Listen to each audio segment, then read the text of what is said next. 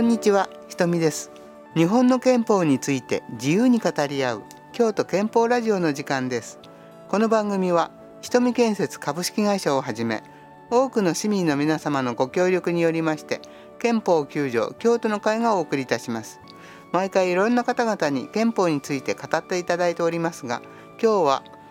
放送主催者であります憲法9条京都の会事務局の寺内久さんです。どうぞよろしくお願いします。どうぞよろしくお願いいたします。寺内です。えっ、とまず9条の会ということで今何が一番注目されてるんでしょうか？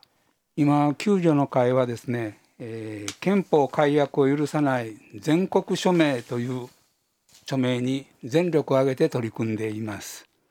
でこの署名はですね9条会見の全国市民アクションが全国に向けて呼びかけた署名です1月13日に京都でも9条会見の全国市民アクション京都の呼びかけでこの署名のスタート集会が開かれました、えー、今日全国にこうしてですね京都府内各地でですね今この署名がですね精力的に取り組まれています。えっと、この署名で今目目指しているものというか一体何の目的でっていうのは？あこれはですね、はい、えー安倍政権以来のですね、えー、会見の動きがですね今急展開をしてきているからです憲法9条改悪を許さず憲法を生かして命暮らしを守る世論をですね思いっきり地域から広げようということで取り組んでいます。えっと、9条の会が改悪というふうに評価されるのはどういった点が憲法の問題で出ているんでしょうか？あのー、自民党が憲法を変えたいと言うてる中心点は、うん、えー、憲法9条なんですね。はい、いわゆる、えー、戦争はしないという、うん、えー、日本のですね、えー、これまでの国是をですねひっくり返したいというふうに思っているわけですけども去年の秋の総選挙の結果ですね自民党公明党とそして維新の会などがなど改憲派がですね、はい、えー、改憲発議に必要な3分の2議席をですね大きく超えたんですね。改憲の動きがですねそのことによって一気に、えー、強まりました。とりわけ維新の会はですね憲法9条へのですね自衛隊名義や緊急事態条項創設という自民党と同じ中身をですね、うん、自らの改憲案としてですね検討する。そう言っていますしこの夏の今年の夏のですね参議院選挙が実はあるんですけれども、はい、それと同日でですね改憲の国民投票を実施するべきだと言ってですね自民党に迫っているんですね。改憲を文字通りですね先導する役割をですね、はい、維新の会がですね、えー、総選挙後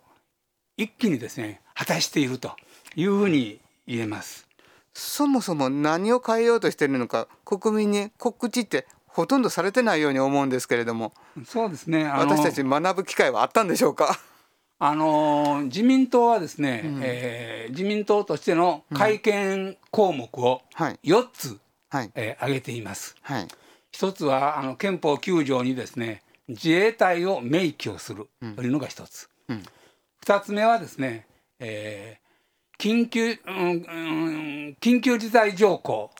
をですね、はい、創設をするということ、だから三つ目はですね参議院の合区問題、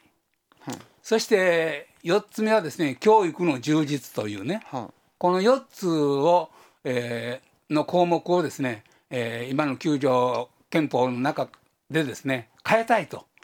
い。うふうにまあ言っているわけですね。でとりわけですねあそうですね、えー、いうことでですね、え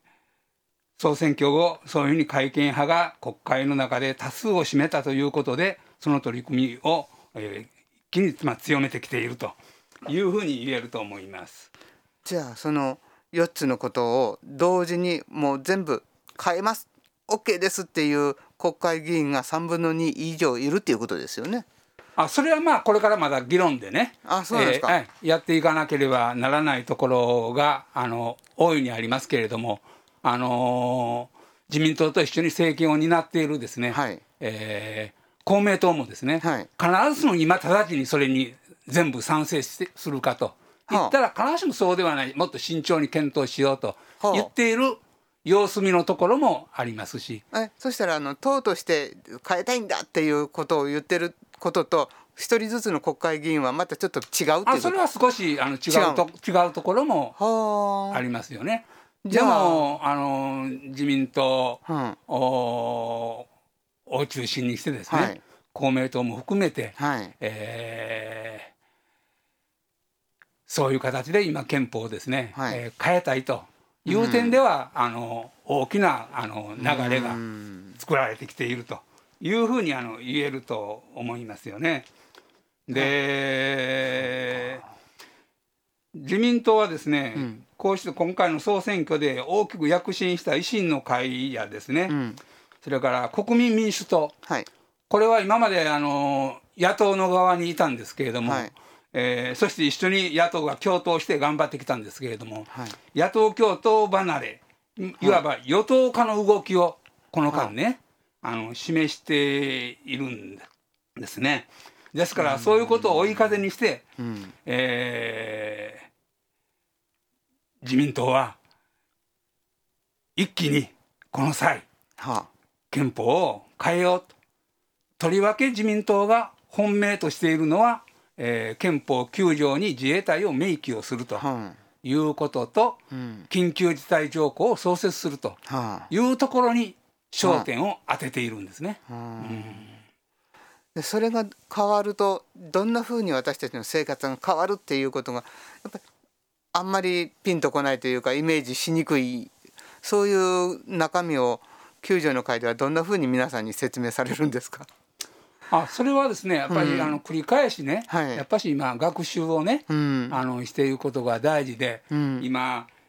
憲法にあの、憲法9条に自衛隊を明記をしたら何がどう変わるのか、そうです。自民党は変わらないと言ってるんですね。うん変わらないと言ってるんです。ただ書くだけ今ある自民党を憲法に、えー、載せるだけですと。はあ、と言っているんですけれども、はい、実はそこは大変大きな落とし穴がありましてね、はあ、えー、そうすると憲法で自衛隊が認められたということになりますからね。なるほどね。自衛隊は自由にこれからね、憲法のお墨付きのもとでね、はい、動くことができると。なるほど。今国民の中では自衛隊はね、うん、えー、違憲ではないかという意見もねたくさんあるわけですね。うん。うん、そうですね。ですから自衛隊が何かしようとすれば、これは憲法には反していませんというふうに自民党はいつも弁解をしなければならなかったんですね。ところがそんなことをしなくても自由にできる。とりわけ、えー、今から言いますと7年前になり、はい、えー、5年前になりますか、はい、安保法制というねありましたね。我々は戦争法と言ってたんですけど、うん、あれによって、うん、実は日本が攻めて攻められなくても、うん、アメリカと一緒に、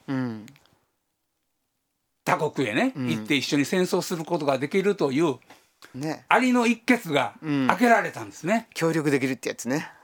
いうことなんですよね。そうですよね。ですからもしそれが憲法で自衛隊が、の存在が、えー、認められれば、うん、大手を振ってね、うん、自衛隊はアメリカと一緒になって外国へ行って場合によったら戦争することができると攻撃ができるいう道が開かれるんですよね。お手手つないでってやつですね。そうです。うんやっぱりそういうこう具体的にどうなるんだ明日からどうなるんだっていうことのイメージがやっぱ分かるような学習会これからもどんどんやってほしいですね。そうですね。うん、ぜひやりたいと思うんですね。はい。で岸田首相はですね、はい、その憲法を変える取り組みをですね、うん、自分の任期中にやりたいと。おいうふうに言ってるわけですね。もう繰り返し公言してるんです。ほいで会見は今年の重大テーマだと言っています。でどうだからだから今年大いに、えー、会見議論して、うん、えー、うまくいけばですね、うん、えー、維新が言うような、うん、えー、夏に夏になるかどうか分かりませんけれども、はい、できたらそういうことで自分の任期中に憲法を変えたいと、はあ、憲法に自衛隊を明記したいというふうにも思ってるわけですよね。だからある意味ことは切羽詰まってきてるわけですね結構。そうですね。うん、時間ないですよね。うん、この間の総選挙で改憲派が3分の2を超えましたから、うん、やろうと思えばいつでも提案できるというね。そういう事態に今立ち至っているわけですよね。なるほどね。同時にね岸田さんはね、うん、それとセットでね、うん、心配なのは敵基地攻撃能力保有。敵基地を攻撃する力を持ちたいと。いわゆる軍事力。そうです。軍事力です。はい、いうことで大軍拡に今ねえー、前のめりになってるんですね。それは今以上に飛行機持ったり爆弾持ったりって話ですか？そうです。今の日ではない軍事力を持ちたいというふうに思ってるわけですね。それを持って使いたいわけ使いたいわけですね。で今台湾と中国がいろいろ揉めてますよね。い。わゆる台湾有事というふうに言われるんですけれども、うん。はい、その台湾有事にもですね、えー、その先ほど言った7年前に強行した安保法制、うん、戦争法を使ってですね、はい、えー、そこに参加していくということをですね前の安倍元首相などもですね、繰り返し主張しているわけですね。うん。あのそもそもなんで台湾のことに日本が軍事力を持って参加できるんですか？そうですね。そういうきっかけはどこなんですか？そういうあの素朴なね、うん、疑問をね、うん、今きっちりと政府にね、うん、岸田さんに突きつけていく必要があるんですよね。メリットはもう何も行くきっかけもないのにどうやって行くんだという。でしかし一方国民はどう思ってるかというと、うん、あの去年の5月3日の NHK のね、はい、世論調査でもね、うん、改正する憲法を改正する必要があると、答えた人はですね3割弱なんですね、ね、程度なんですよね。で去年の10月の総選挙で最も重視する政策で憲法を変えるということの回答をした人はわずか3%なんですよね。はあですから国民の中ではね全然関心ない憲法を変えようなんていうね 思いはね、うん、およそまあないわけですよね。そうですよね。むしろあの国民市民の方はですね会見論議をしている場合かと今は。そうですよ。コロナ対策に全力集中してほしいと、うん、命暮らしを守れというのが国民のねそうですよ、えー、声ではないかと。給料上げろとは言いませんがあのせめて保証してくれっていうやつですね。思いますね。そうですね、えーで岸田首相はですね、えー、歴代首相でもう初めてなんですよね国会でその敵基地攻撃能力を、えー、持ちたいということを言明したのがね。なるほどで1月7日のあの日米軍事同盟日米同日本とアメリカとのですね会議ででもですねそのことを公約してるんですね。よそそに言ってしまえば現地が取れるんでしょうか。いうことではですね、えー、全くですねあの国民の意に反してですね、えー、憲法を変える道がね開かれようとしていると。なるほど。いう意味でこの今署名をですね、はい、本当に地域からしっかり広げていこうということで、はい、あの取り組みをしているところであります。数の力は大事です、はい、京都憲法ラジオこの番組は瞳建設会社をはじめ多くの市民の皆様のご教育により憲法9条京都の会がお送りしました